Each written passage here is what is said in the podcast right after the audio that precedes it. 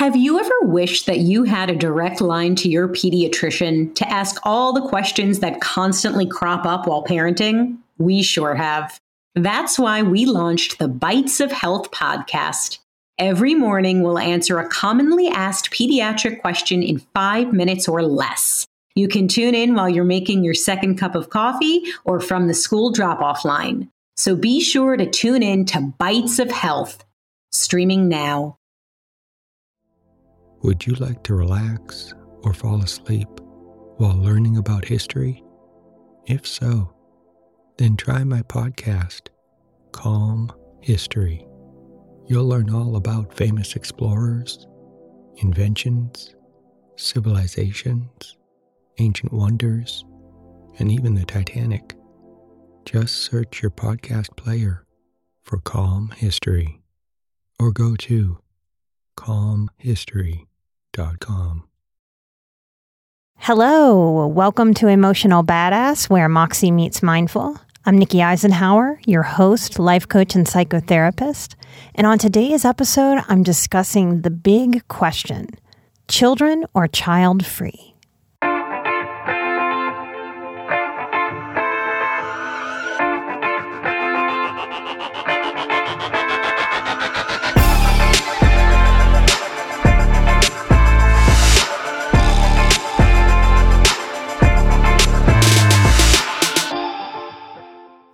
One of, if not the biggest questions of our lives is whether or not to have children. Few topics are as complicated as this one.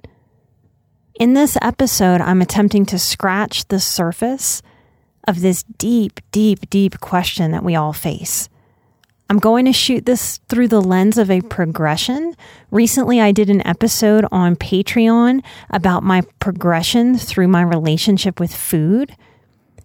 And y'all gave me feedback that you really liked that, that being able to see that progression in my life helped you see some progression in your relationship with food. So I'm here to share my progression through this issue of whether or not to become a mother whether or not to become a parent, to bring children into the world. First, I need to say to you that no one can make this decision for you. Only you can make this decision to be a parent or not. A child is really a co creation with the universe. What I mean by that is we don't get to fully decide the moment we're going to have a child or if and when we can get pregnant. Or if we're male, if or when we can create a child with a woman. Our life, in so many ways, isn't just what we intend of it, it is this co creation of what we intend and how the universe unfolds where it meets us what I suggest on this big topic, just like all the life topics, everything that we're dealing with and learning about, is to get to know yourself. And that means getting to know your strengths, your own limitations, your priorities, your morals, your values, your beliefs, and thinking about what you really want out of life, what experience you want to have in this one precious life. And for you women out there, who are approaching or at 33 or a little bit older, I'll be 42 this year, the internet also starts to stalk you about getting older. It scares you about fertility and aging. This is a new, added, and weird stressor on top of our societal and cultural and familial pressures to procreate. Take what you will from me sharing my story. And just like always, take what works for you and leave the rest. I share because I believe we learn the most naturally from sharing our experiences, even when our experiences are very different. There are some journal questions at the end of this episode if you want to take this topic further. So here is my progression. I'm the eldest of three girls, and I adored being a big sister. I very much embodied more of a little mother than a big sister. I love teaching them and holding them. And I mean, I'm on this mic teaching right this very second. So I, I have this teacher spirit, just like I do today, I had when I was a little girl. And I loved teaching little ones new things. I loved seeing the wonder in their faces and in their spirits. That sweet little giggle that comes over a child who discovers something brand new. I loved changing diapers. I loved checking on them in the middle of the night. I helped soothe their boo boos. In my bigger extended family, I was the third eldest out of 16 grandchildren. Two were older than me, a boy and a girl, but they were mostly disinterested in the other younger children in a way that I think is more typical than how I was. I was a natural caretaker. I got a lot of joy out of caretaking the little ones. I was often left in charge. I would take five to 12 kids very regularly to the beach. I spent every summer of my life on the coast of Mississippi in Bay St. Louis, a block from the beach. I loved this responsibility. I loved being able to naturally manage all of these kids as lost as I was because of family chaos, my father abandoning, my parents having a tumultuous divorce, losing our family home, living with my grandparents, I had a profound confidence in my ability to manage children. The simplest way for me to describe it is if you've ever seen Jo Frost, who's Super Nanny. There are some of us that are born in this world who have an intuitive sense of how to be with children in such a way.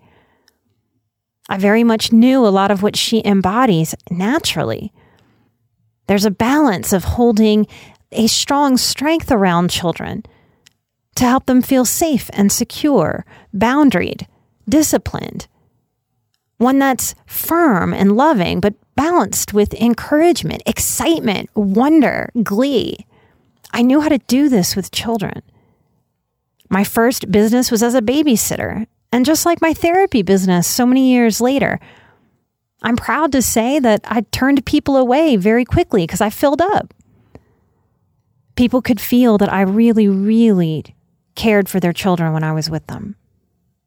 I'm a natural mother goose in this way. Lost children find me, used to find me when I was a teenager in the mall. I've had a kid find me in the French Quarter who got separated from his parents. And some of you write in to thank me for being a spiritual mama, the way that I thank some of my spiritual parents in various ways on the show. At 12, I got my hands on a baby name book. And now this freaked out my parents, but I loved to write, loved it. Wrote poetry and short stories.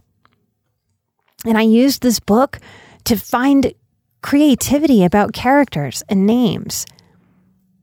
But I also daydreamed about my future, about the family I would have, about the kind of parent I would be, about what my children would look like. And I began imagining that I'd have a big family, four to six kids. Much of what I heard growing up in southern Louisiana was a presupposition that would show up in people nonchalantly. They'd observe me holding their babies or small children, tending to someone who fell off a bike or started a fight, and I'd break it up. And they'd say, Nikki, when you have kids, you're going to be so good at being a mom. I got a lot of compliments. The people pleaser in me, the good girl, the obedient girl, loved this validation. When you grow up and have kids, do you want a boy or a girl first, Nikki? I also heard the phrase, when you have kids, you'll understand. There was lots of expectation that the natural thing for me to do was have children. I didn't know an adult woman who didn't have children until I was working with Lisa Tahir as a young woman. I knew that I didn't want to recreate my mother's life as a teenager. She was pregnant with me in high school and was kicked out of Catholic high school because of it. And my super duper Catholic grandmother gave her two options to put me up for adoption or to get married. That's still the way that it was in 1980s in the South. I didn't know till I was an adult that my grandmother pushed her to put me up for adoption. But she made the choice to marry my father and then went on to have both of my sisters. I became sexually active as a teenager at 16, but I was determined to never get pregnant until I was ready. This was something I promised myself. I was terrified about. I was hypervigilant about. I did not want to put a child through a messy divorce as I had been. And as I say that, of course, anyone who brings a child into the world who gets married doesn't want to go through a divorce or put a child through a divorce.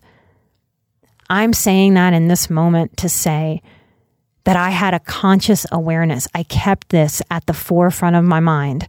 This wasn't something that popped in and out. This was something that sat in the front of my mind constantly. I didn't want to recreate my mother's mistakes.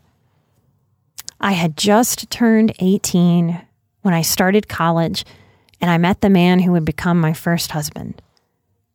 I was 24 when I met the man who would become my second husband. Both of these men wanted to have children with me. I was the one who put on the brakes because it didn't ever feel right. I wasn't satisfied in those relationships. I wasn't satisfied with myself. I wasn't satisfied with the relationship. And I wasn't well matched with either of them. For a brief stint in both relationships, I went against my intuition and said, okay, and did try to get pregnant. Then, differently, but similarly, in both marriages at different times in my life, something in me felt so uncomfortable, so uneasy, that I said, No, this is not what I want. This is not right for me. And I ended both relationships. I was 35 when I ended my second marriage. I had thought this was the time in my life where I would finally be able to healthily, from a secure place, have a child and become a mother. I grieved like the pain was coming out of the center of my bones. The second divorce cut me wide open. I felt like Lieutenant Dan during the storm in Forrest Gump people my age or older will know that reference. And if you're younger and you've never watched Forrest Gump, please go watch it. Lieutenant Dan screamed on that ship in the middle of open water, fought the sky, stormed and raged along with the boat thrashing in the storm. Lieutenant Dan had lost his legs and he was angry at God, angry at the universe, angry at life. I did the equivalent of raging at the universe from my first little historic Denver apartment. I was beyond angry. I was beyond hurt. I was beyond feeling like life was swimming upstream. I had tried so hard to position myself to make becoming a mother the next right thing. I was resentful at people who seemed to stumble into ease or stumble into stable relationships that seemed to trip into goodness. To know what it was to find a reliable partner, a compatible partner, a solid partnership, and be able to bring life on a solid ground into this world. I felt like a failure. I felt raw. Some nights I'd cry till my heart ached and I thought it might stop. Sometimes I wrote out my feelings till my hand hurt and I couldn't write anymore. I trusted by then that the universe was strong enough to handle my rage, that any real God that was out there could handle whatever I had to say, whatever I had to give, whatever I had to release out of my body. I had to, just like many of you out there who are facing your own struggles, your own pain, your own grief process to get to the other side. I had to go through blaming and feeling victimized to get to the other side, to be able to own all of my choices and own my healing. And that is the process, whether we like it or not, and whether we fight it or not. I had done enough work psychologically on myself by then to deeply comprehend what I was going through. I was intense and I felt intensely, but I was still grounded. I was never dangerous or self harming. I knew it needed to leave me, this pain. I was releasing pain not just from that present moment, but from all of my life. I was releasing the old Southern naive promises that if I'm just a good girl, if I follow the rules, if I make good decisions and work hard, the things I want will come to me in good time. The second divorce seemed to knock loose any old grief from my childhood. From the loss of my parents in my life and everything that had to unfold between us for me to be no contact with all three of them. To my siblings and extended family, how I made the choice to walk away. The married families I had tried so hard to assimilate into that recreated childhood trauma by rejecting me when I was no longer their version of good, obedient girl. I was angry at the universe. I'd talk out loud to it and say things like, I waited till the right time and I still can't have this. Fuck you. And to be psychologically clear, that was just my pain talking, the grief talking anger comes up and out of us because it covers up the deep down ownership truth in all of us, no matter what the topic of the pain. It all boils down to our life is our responsibility.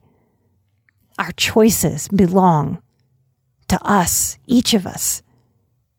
Because anger is powerful and our pain is vulnerable we go through the pain first as a top layer. As I moved through the anger, the hurt, then I could see what I was working with. I could see that I was vulnerable. And it's by facing this vulnerability that we become set free. When we come from chaos, we recreate stress and chaos. We do what we know till we know something different, till we know better. My childhood abandonment wounds had me, just like many of you listening, mindlessly believing this dysfunctional programming that raised me, that told me that there was nothing better out there than dysfunctional relationships, or the best I knew how to do was a dysfunctional relationship, or that this was all there was, so that I should just stay to avoid that feeling of losing another person. And this set me up to stay until I couldn't anymore and had to leave. This is a common behavior when we have abandonment wounds to become overly loyal, not just to people, but to situations that keep us in status quo. That we choose sameness just because the unknown terrifies even when all evidence says run from a relationship or run from a job or run from an organization, get out of there. This isn't where you're supposed to be. A trauma survivor can dig in instead of let go. This grief, this pain process, this facing myself, it had to pour out of my body. I knew how to stay with myself at 35. So I just let myself cry and weep, trusting that it would find its end. And it did. The storm clouds lifted after about four weeks and fully after about six weeks. And the sun started shining inside of me. The clouds dissipated. And through the pain, I could then consider my options about becoming a parent or not. I decided that I would sit for a solid month four full weeks of not trying to figure anything else out, of allowing my only process to be that I could sit with this great intention that I could be a single mother to one or possibly two children, that I was going to sit with this idea and try this idea on for size. I had grown up in a time where feminism had told me and taught me that I had the right to pursue the family I wanted and I could create whatever I wanted with or without a man. So I sat with this idea. I sat with the idea that I could do it myself or I could find a partner. I could manifest him and have the family I'd always dreamed of since I was 12. I was still young enough to where I could have a few, and if I wanted a big giant family, I could adopt a few. I just gave myself some time to just allow this idea to sit inside of me, to unfold, for me to feel it. Because this is what I've come to know about myself that I can't make a decision fully out of logic and I can't make a decision fully out of my gut. I must sit and feel through both of those ways of being, both of those tracks of wisdom. That's what I need to do as Nikki the person to feel my way through. And I've seen this come together for other women because I believe that when it's our path, it unfolds for us. Part of this work was for me to come to terms with my spiritual belief and faith instead of holding on to an old story just to hold on to an old story. Spiritually, I knew and I trusted and I believed that if I was meant to be a mother, then it wasn't even really fully up to me. Then it would happen like a calling. Would you like to relax or fall asleep? While learning about pivotal moments in history? If so, then try my new podcast, Calm History. It's a time machine of tranquility, filled with immersive and fascinating stories from history. Prior episodes include The Pilgrims, Marco Polo, Henry Ford, Joan of Arc, Jackie Robinson, Klondike Gold Rush, Ancient Greek Olympics, Easter Island, and the Great Pyramid of Giza. There's also a six part series about the Titanic. Just search your podcast player for Calm History or go to calmhistory.com. I was talking to my girlfriend, who's been my sister since I was 18 years old, so more than half of my life now. And she said to me one day during this period, You know, you really were a mother. And I began to cry at the truth of what she was saying. I had been, despite my youth and despite my depression, very motherly to my siblings. And I had been a very present stepmother for my first husband's daughter. I met her at 15 months old. And the truth is, I probably fell in love with her more than I fell in love with him. And I didn't leave till she was eight years old. I had read to her every night I had her, taught her to swim. I volunteered at her school. I baked birthday cakes and we did crafts. I've shared a lot with you over this microphone.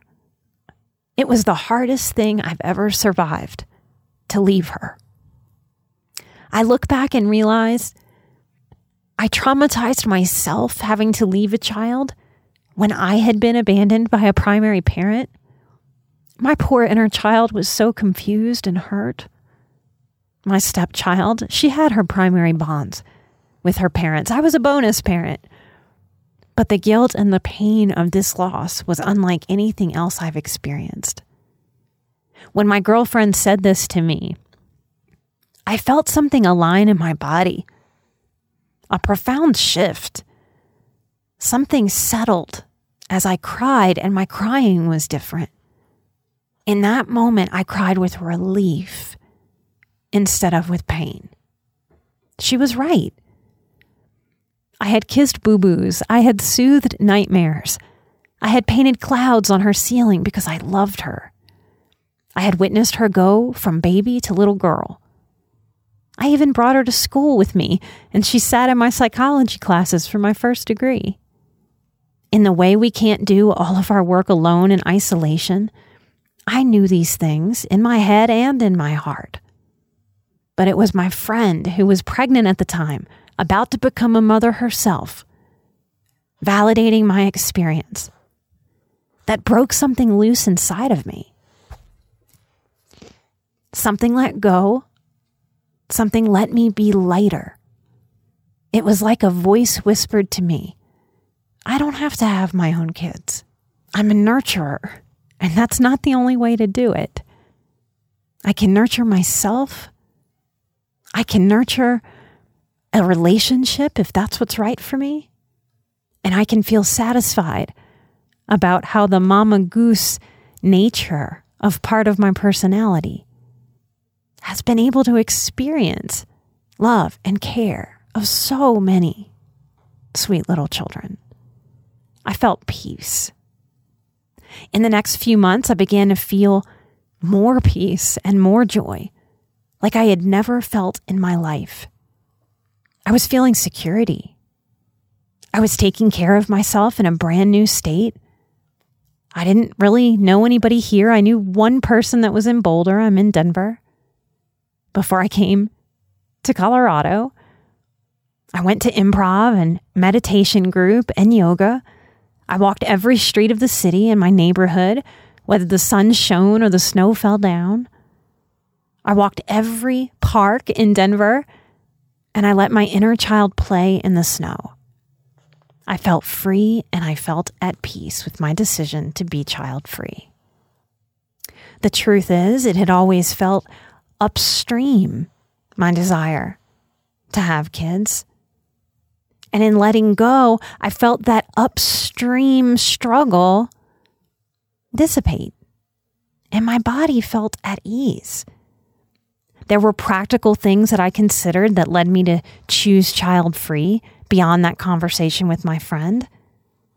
I considered if I really wanted to be one of those feminist women who do it all. And I had to admit to myself that I do one or two things really well, but doing it all didn't appeal to me. I didn't think that would be a good scenario for me to invite. Could I? Yes. Would I have been an imperfect and good enough mother? Yes. Practically, I thought about what it takes each day to give a child what they need to thrive the time, the attention, the money, the private school, the patience, the pace of enrichment activities, daycare, keeping up with the laundry and cooking and cleaning and fun. I looked at the downtime I like and the downtime I need to feel and be balanced. The more I looked at my life and modern life, the more solidified an already solid decision to stay child free became for me. Today, at almost 42, I'm at peace. And peace does not mean I've settled on the consolation prize, y'all. I feel like I've won. I feel like I've won the lottery because I think that's how it feels when we figure out how to hone in on what honors our calling, our true, authentic selves, our priorities, our drives, our morals, our values, our beliefs. I have no secret sadness, no regret. I made a decision somewhere along the way to give me and my inner child as much ease as possible and recognition of how much dis-ease she and I had been exposed to for all of our development. Now, I'm a hard worker. I'm not saying that life is easy or should be. I have big ambitions. I work very hard. I expect a lot out of myself. I have high standards. The balance is that I also want and work towards increasing ease and peace in my body, in my mind, and in my spirit. Everything about this feels like a massive yes to my heart and mind and body. And I have definitely known people who felt called to have children, and that brought them peace and ease in a way that's different than how I'm defining it for myself. That really is the dilemma that each of us face. What are we called to? Who are we? What are we doing with this one precious life? What feels right on a deep, connected spiritual level? What allows us to expand in the ways that serve us in this life, that serve the world? We can dig deep when we're facing making this decision. And you're right, some of us don't like making this decision. If we're in straight relationships, we can cross our fingers and let nature decide. Some people go that route. Some people decide that that's their right. We can ask ourselves are we more of a planner? Are we more of someone who lets go, rolls the dice, and lets the universe decide? Now, if we're in a gay relationship, we don't have the luxury of having a potential oops if that's what we want. So it must be more intentional. If that's where you are, just know that it's really common, just like I talked about working through my frustration and anger, that if you want children and you're in a gay relationship, it takes more effort, it takes more intention, it often costs more money. You get to have all your feelings about that too. My first interview was with Deja Osborne, the artist. I reference her cards all the time. And part of why I love that interview is because we didn't plan for it, but part of what came up is I had always planned to have children and had recently decided not to. And she had always decided she was going to be child free. And then she became pregnant and is the proud mom of a sweet little boy. We don't have perfect control over this life. When we think we do, we tend to feel a whole lot of anxiety because we're trying to control things that we might just not have the full power to control. Much in this life is a conscious choice, and much is the universe throwing organized chaos in our laps. If you've ever heard me say, we don't get to choose the lessons, this is what I mean. That consciously, I would have chosen to be a mom with a lot of ease earlier in my life. But the universe has co created a different formulation, a different plan, a different recipe for my life. I've been guided to a different place. I hope this episode is an example on whatever topic that we can find peace and ease, acceptance and joy when we let go, when we see that there's wisdom in letting go there are certainly times where the wisdom is to hang on. And that's what each of us is trying to figure out.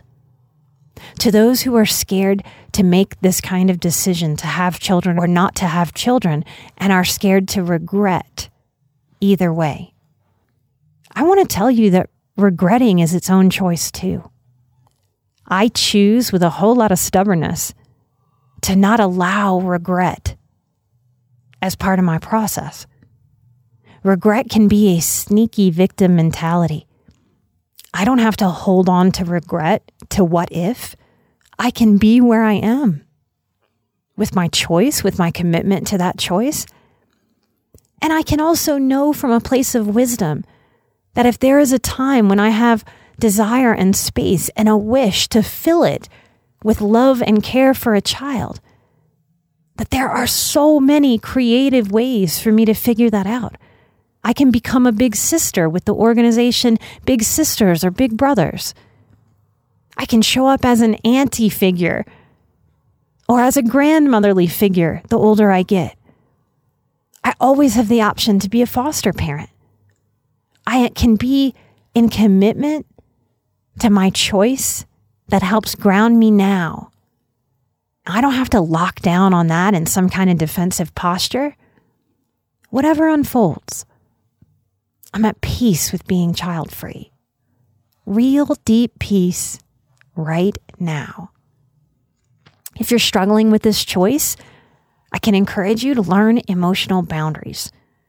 If you haven't taken my course, you can't sign up for it right this second, but we'll have sign up ready in about a month.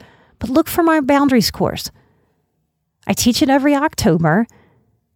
And my course, and just even the idea of boundaries, warming up to that idea, this will help you learn to respect the line, the boundary between your thoughts and others, between your thoughts and society, between your thoughts and desires and your family's thoughts and desires, so that you can have more clarity about who you are, what you want, what you don't want.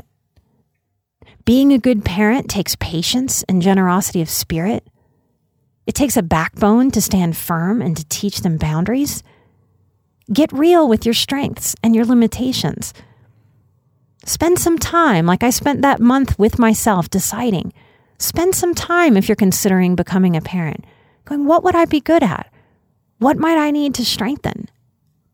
These are questions that are that are big. You may just hear one that resonates with you and that's plenty. How do you make big life decisions? How much do you value logic versus intuition? Do you do what's expected of you or do you have more of a rebellious spirit? How might that play into anything that you're trying to decide? How much does people pleasing still play into your decision making? What are good reasons to have children? Are you a planner? Or do you take leaps of faith? What do you sense? Should current issues shape the decision to have children? Issues like global warming or inflation? Or even what happened to kids and parents through COVID? Are those or aren't those valid issues in the decision to become a parent? Are you willing to graciously spend your hard earned money on a child and make sacrifices for a child? What are you scared of if you have children? What are you scared of if you don't? Is there a path that isn't scary in life? How much can you know for sure before you decide? Is it okay to change your mind? When is it okay to change your mind? Is it okay to reevaluate a long held expectation? Do you feel, or do people around you feel, entitled to having children? What's that about?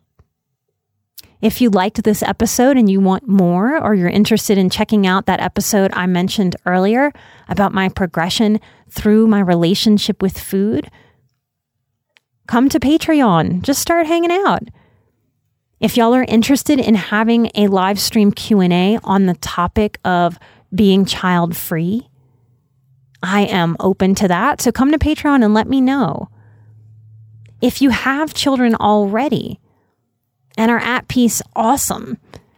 If you have children and you aren't at peace, I hope there's something in this episode that helps you understand that your task is then to cultivate peace about the decisions your younger self made, the situations that may have been created, and to figure out how to come to peace. We can come to peace no matter our circumstance, no matter our former expectations, and no matter how intensely we feel in any way, these are the hard choices that we make to shape this one precious life. There's lots of ways to go about thinking about this. And I hope by me sharing, it helps you see your own story with more clarity. I hope this episode and everything that I put out there helps you hold yourself with a little more respect, self love, head held high, owning who you are. I want to thank those of you who support the show by spending your precious minutes getting on iTunes and writing us a review. These reviews are not to stroke my ego, you guys. These five star reviews are what help work that funky iTunes algorithm so that emotional badass is suggested to more and more and more people. Rarely does a day go by when this team doesn't receive a message that says, Oh my goodness, I am just today realizing that I am a highly sensitive person. I feel unalone. Oh, it's getting me. And I don't feel crazy. And they thank us for doing the show. When you write these reviews, it really, really helps other people find us and it brings peace and clarity. Thank you for doing that. We cannot do that without you. Thank you, thank you, thank you.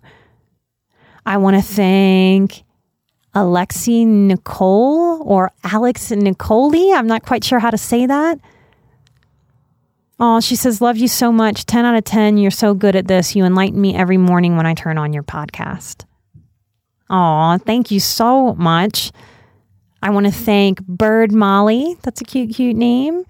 They say, thankful. I am beyond thankful that I have found your podcast. Listening has been such a source of comfort for me. I love listening while on walks.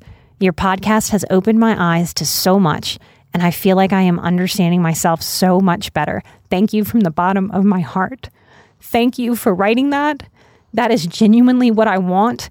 Highly sensitive people, y'all, we were raised by 80% of people that are not highly sensitive. So, what that means is that all of us have craved understanding who we are, and we've been looking and seeking and looking and seeking. It brings me so much joy to know that y'all continue to find peace and understanding. That understanding will take you so, so far. When a highly sensitive person understands, they can take on anything. They understand the purpose of what they're doing and they get motivated in life and grounded. I want to thank Falling Asleep. That's another cute name. They say, on a whim, typed recovering people pleaser in the podcast search bar and found the don't list perfect first and fast dose of realism that I felt a desperate urge to get right now. Can't wait to hear the rest. Oh, that was an early episode. That was a lot of fun. We always talk about the do list. Well, you get to have a don't list too. I want to thank Kenzie Wallace 07. Kenzie says, I have been listening for months now. I was seeing I was seeking out something that I connected with, and this was instant. Felt very drawn to you from the moment I heard your voice. Thank you for giving me the motivation to make time for myself and to allow myself to understand my sensitivities more. Very, very welcome, Kenzie. Thank you. I want to thank Mr. Shill 2010. Mr. Shill says, Your show on hypervigilance and perfectionism are exactly what I needed to hear today. I literally just broke down crying yesterday, trying to explain to my husband how I have been feeling, but not being able to find the word to describe it. Then I heard this podcast and I knew exactly this is it. Thank you for what you do. You are so welcome. Thank you for being out there listening and growing and being on this planet with me, bettering yourself. It gets better and better and better and better. All right, I'll read one more. 99 Allison 99 says, life changing. This podcast has helped me discover so many things about myself it lets me know I'm not alone, and it's been a vital tool in my healing journey. I'm a Reiki master and spiritual healer, and this podcast has helped me become a better healer and pass on so much valuable information to my clients. Spirit speaks through you so beautifully and fluently. Thank you. Thank you so much. Thank you for passing on your love and your light. Not just Allison 99, but all of you, when you do this healing, when you get to know yourself, our life feels enriched. This is how we learn to live. None of us were meant to be in this perpetual survival mode. Light and love and living, y'all. I'm an emotional badass. You're an emotional badass. And together we are where Moxie meets mindful. I will be right here next time with a brand new episode for you right here. Take care. Bye bye.